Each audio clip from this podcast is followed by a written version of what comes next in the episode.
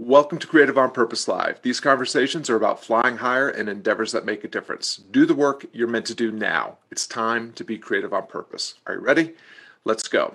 I'm your host, Scott Perry, author of Endeavor and Chief Difference Maker at Creative on Purpose. You can learn more about me and my work and grab a free copy of the Creative on Purpose Handbook at creativeonpurpose.com. Now, let's meet today's guest.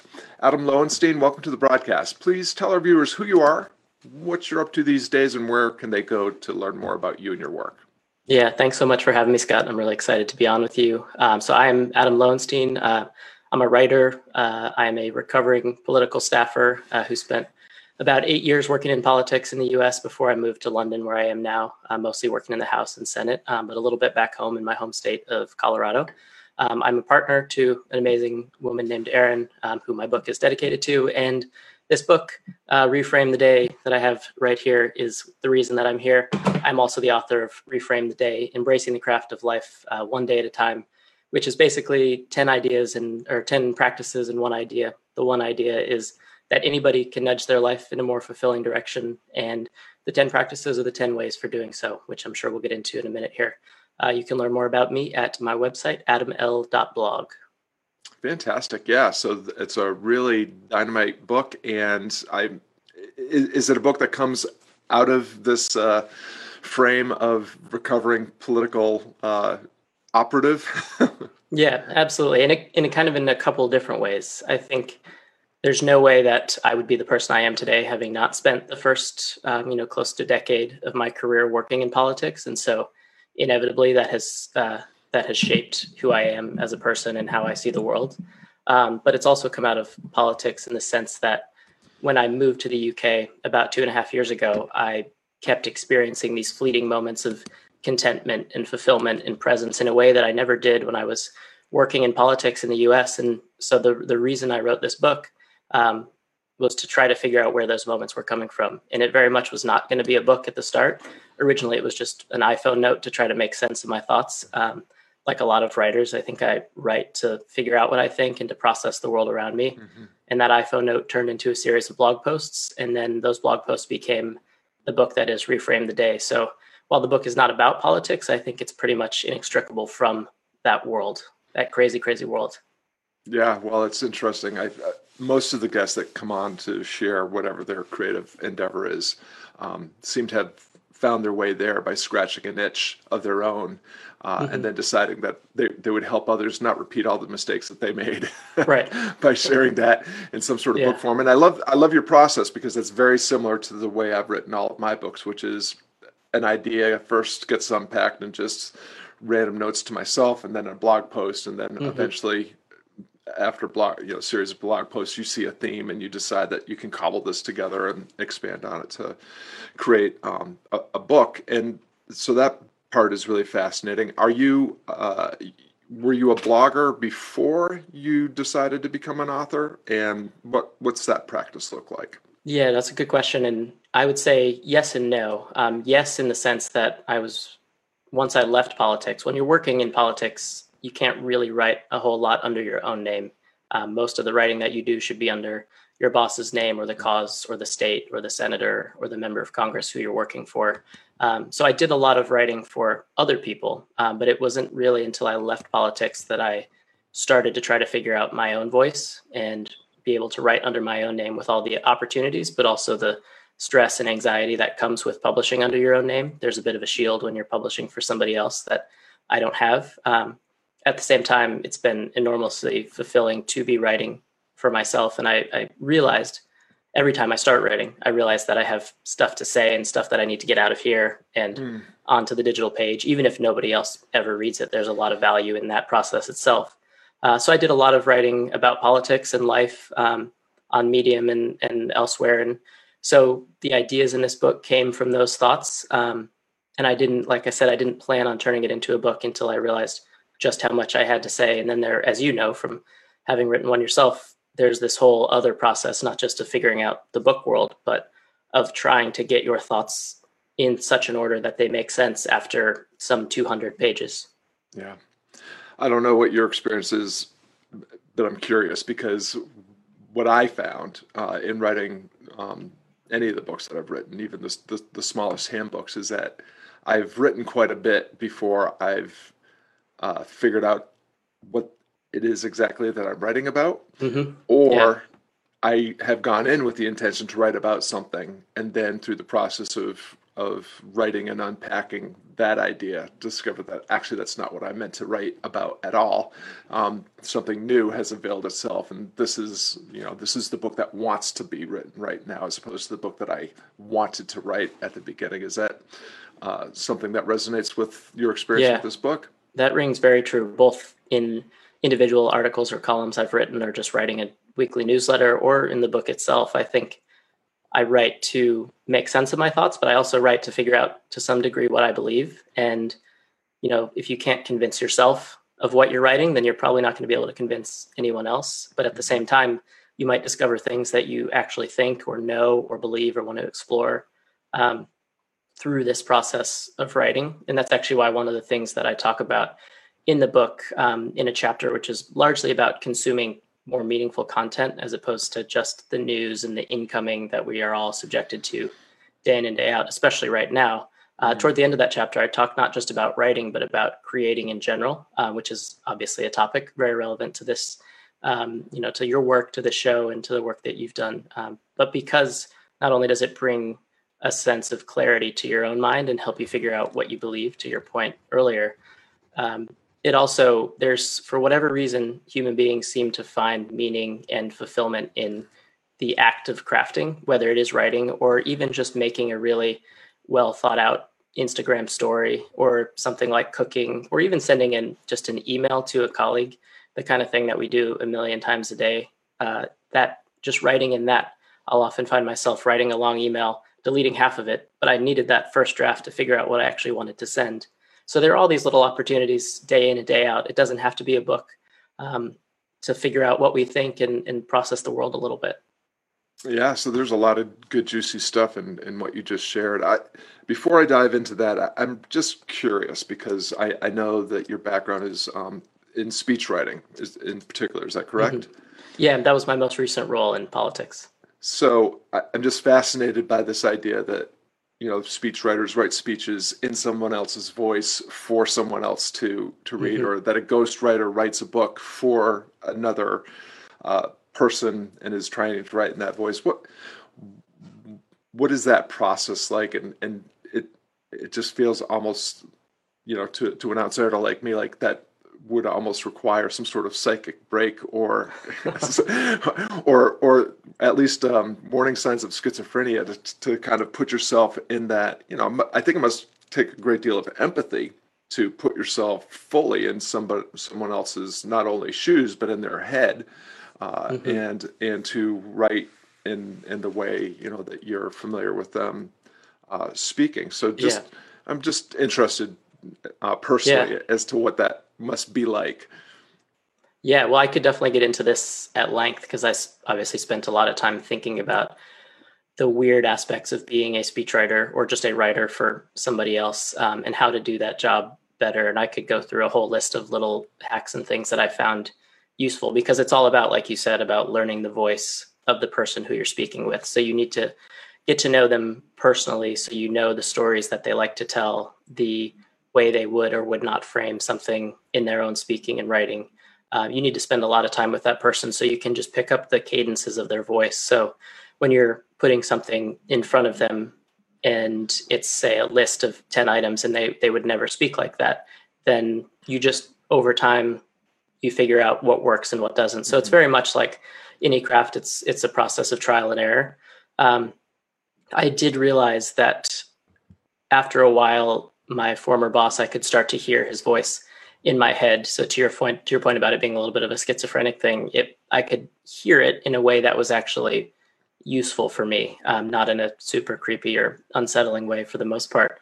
Um, and when I got to that point, I knew that I was probably had been listening and rewatching and spending enough time with him to the the different materials that he was speaking about that I was starting to pick up his, his the way he would um, put sentences together and connect ideas and the cadence and the pace and syntax and little intangible things like that that you know i could try to write them down but it's it's more a craft than anything else. Um, so it's one of the things he used to say to me was that in so many words he didn't say this exactly but it was sort of like you know you try this. You come out here and and try to read this dense never ending run on sentence that takes up half the page for the first time having just looked at it 5 minutes ago. And i was always like why don't you just read what i've written? And then now that i'm writing under my own name and doing some more speaking myself i realize you know just how difficult that is. So i think if I were to go back into a role like that, I would probably be a lot better at it because I would have a lot more empathy for an understanding of what that process entails and how difficult it is to record a video on the first take, let alone the 65th take.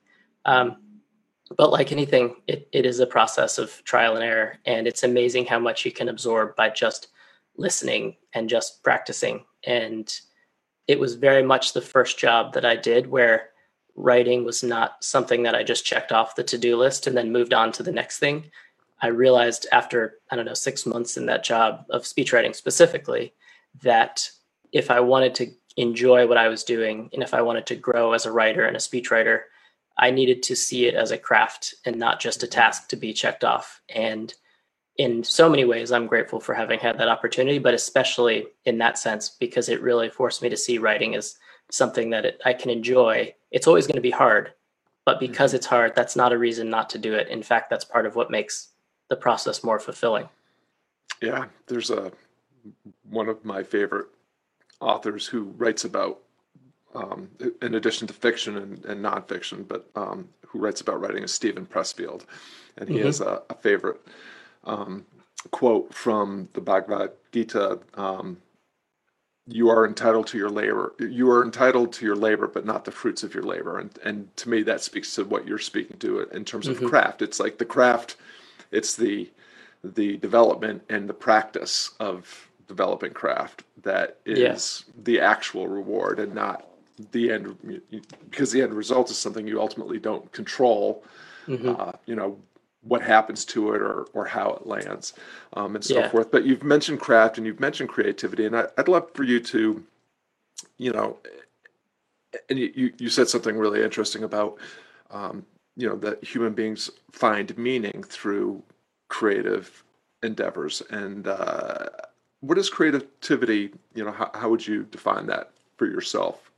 Oh, that's a tough question. So I'm going to pivot and then come back to that in one second, just because you know you mentioned Steven Pressfield and his concept. I love what you said about that, and it, it relates to his another his of his concepts, which I'm sure you're familiar with, is this idea of the resistance, mm-hmm. and you know this notion that the resistance is that force that stops you from sitting down and doing what you most want to be doing and what you'll be most fulfilled by doing. Um, it's the thing that it's not even procrastination; it's just the thing that keeps you from sitting down and starting to write. And the resistance, in addition to being really annoying and frustrating, is also a really good guide to perhaps what you care most about because whatever you are, the resistance is stopping you from doing is often the thing that you care most about doing. Um, so I think that relates to that question of, you know, how do you define productivity or not productivity, creativity? And, you know, for me, it is, it, it ties into that resistance because I often find I could spend every minute from when I wake up until after I go to sleep consuming information and just taking on incoming. And for me, creating is as simple as stopping the incoming and starting to do some outgoing and switching to output instead. Um, so that could be the, you know, drafting and redrafting an email that I mentioned earlier, or doing some blogging, or taking a photo, or even just sending a well thought out text message to a family member. Like these are all opportunities to create. And you know it could be arranging a bookshelf in a color coded way. There are all sorts of ways that you can change the way things are and you can create some outgoing in addition to or perhaps even better instead of just taking on incoming. And for me it's always easier to do the incoming.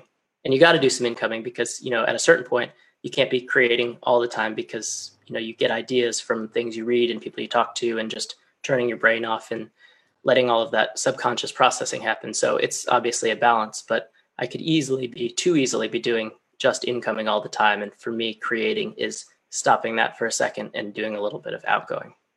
Yeah i think that's really well said. It, you know cr- creativity is the act of bringing something into the world that didn't exist until you mm-hmm. brought it together. But in many ways there's not a whole lot new under the sun. So oftentimes it's you know it's processing the information that we've taken in and then applying our own idiosyncratic you know perspective voice skills what have you.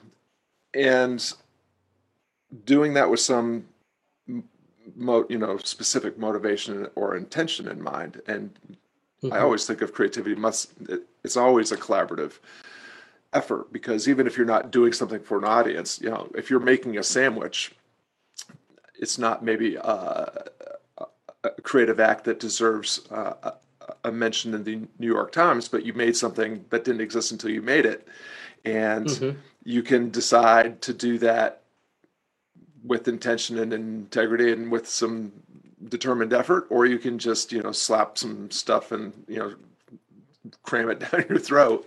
Right. Um, and it, it, I really like that idea that um, you know we find meaning through these things, and we find meaning if we do the work in front of us meaningfully, and that can be. Mm-hmm.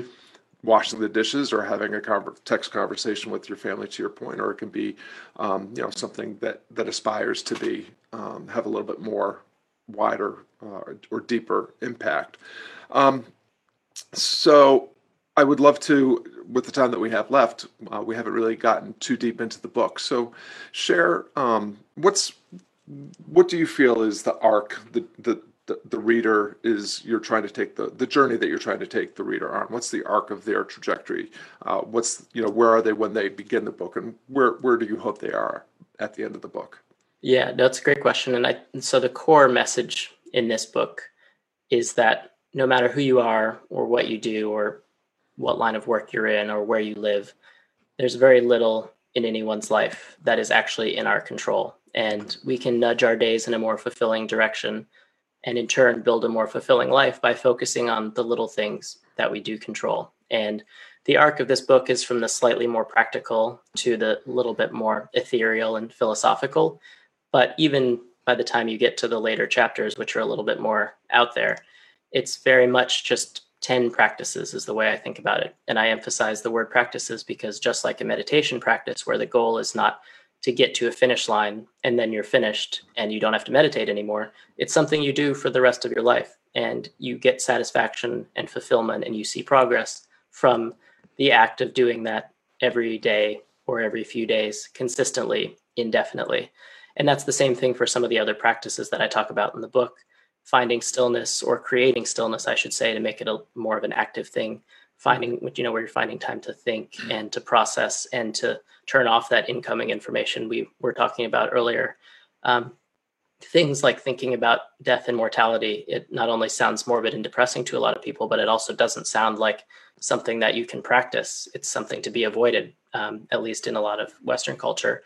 And instead, I try to see that, I try to reframe it as a practice, as something that can not only um, is important to remember that all our, you know, our time here is limited, but by seeing that as a practice and reframing it from something morbid and depressing to something that can make us remind us that we're alive, it can be very much a fulfilling practice and something that we do day in and day out. So the arc of this book, while it goes slightly from the, the practical to the more philosophical, the, the core message in all of these chapters is the same, which is that these are 10 ways that have worked for me not to transform my life overnight, not to find some secret productivity hack that has let me do it all, because as someone who was obsessed for years with thinking that all I needed to do was find more time and then I would be able to do it all and I'd be happy and contented ever after. Uh, I try to push back on that and say, I'm, you know, you're never going to find that time why are we all so obsessed with productivity and busyness?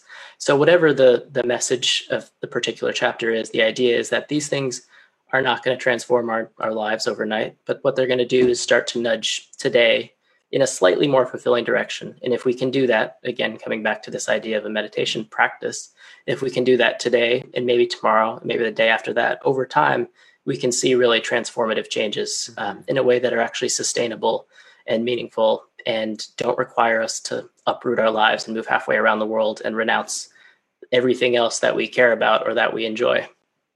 Yeah, really, really interesting. I, I love what you were saying.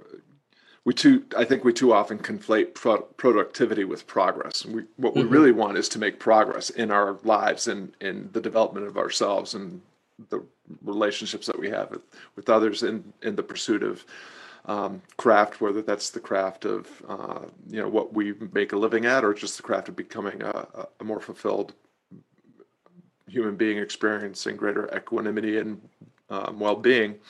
Um, and as you're sharing all this, I mean, my work too is influenced uh, by philosophy and, and to a certain degree, uh, what some people might call spirituality. Um, and I, I hear hints of that in, in what you're speaking to. Um, my particular angle is, is stoicism, but I wonder if there's mm-hmm. a, a, tradition that, that is at least infused into the, the way that you're, or what, what you have to share in the book. Yeah. So I, there are a lot of ideas throughout the book that are very much influenced by Stoic philosophy and um, and Buddhist tradition as well.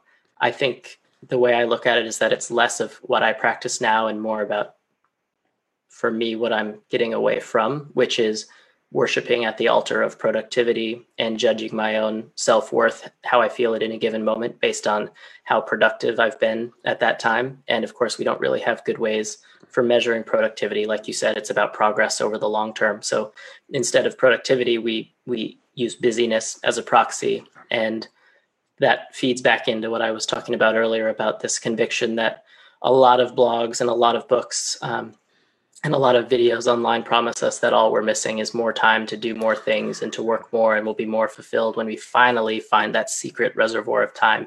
So for a long time, I worshiped at that altar of productivity and self improvement and obviously self improvement and productivity can be good things, but when they become the end goal in themselves as opposed to tools for whatever journey that you're on, then I think you can pretty quickly lose the plot, as I did. And one of the things I talk about in the book is this fairly haphazard decision I made after four years of working in Washington, D.C. Um, I just started dating my partner, Erin, um, and then I decided because I had all of a sudden this plan that I needed to move home to Colorado and run for the state house of representatives in the next election cycle. And you know i could have stopped to think why do i feel so compelled to do this? Why do i need to be working all the time and having all of these coffees and networking sessions to try to fulfill this fairly haphazard ambition that i just decided i would pursue? Uh, then but i didn't ask those questions because those were a lot harder. Instead i mm-hmm. saw all the work and the busyness and the self improvement in the late nights and the early mornings and how tired I was and how little I slept, I saw those as the end goal in and of themselves instead of just tools for trying to get where I wanted to go. And if I had taken a step back to see, are these getting me where I want to go? I would have realized, as I finally have now, after moving all the way to Colorado to try to fulfill this plan and then moving back to DC, um, they were not getting me where I wanted to go. That it was not a fulfilling way to live my life. And so I, I the way I look at it right now is there's no one unifying philosophy that um, has completely transformed my life. But what has been most transformative is stepping away from, you know, being obsessed and worshiping this idea of productivity and a very self-indulgent notion of self-improvement and trying to think about it in a slightly less self-indulgent way and trying to take in lots of ideas from whatever I read and who I talk to and the, the content I consume and, and knitting it together in a way that I think is working for me so far. Uh, it's certainly more fulfilling than the approach I was taking a few years ago. And that's the journey that I try to convey in this book is stepping back from a, a life that was obsessed with work and seeing work as the purpose of life to one that is a little bit more about being present and fulfilled and seeing work and all the other stuff that we've talked about as as tools for that journey. Yeah. Well, regardless of tradition, uh, there's all of them weave in mindfulness, presence, mm-hmm.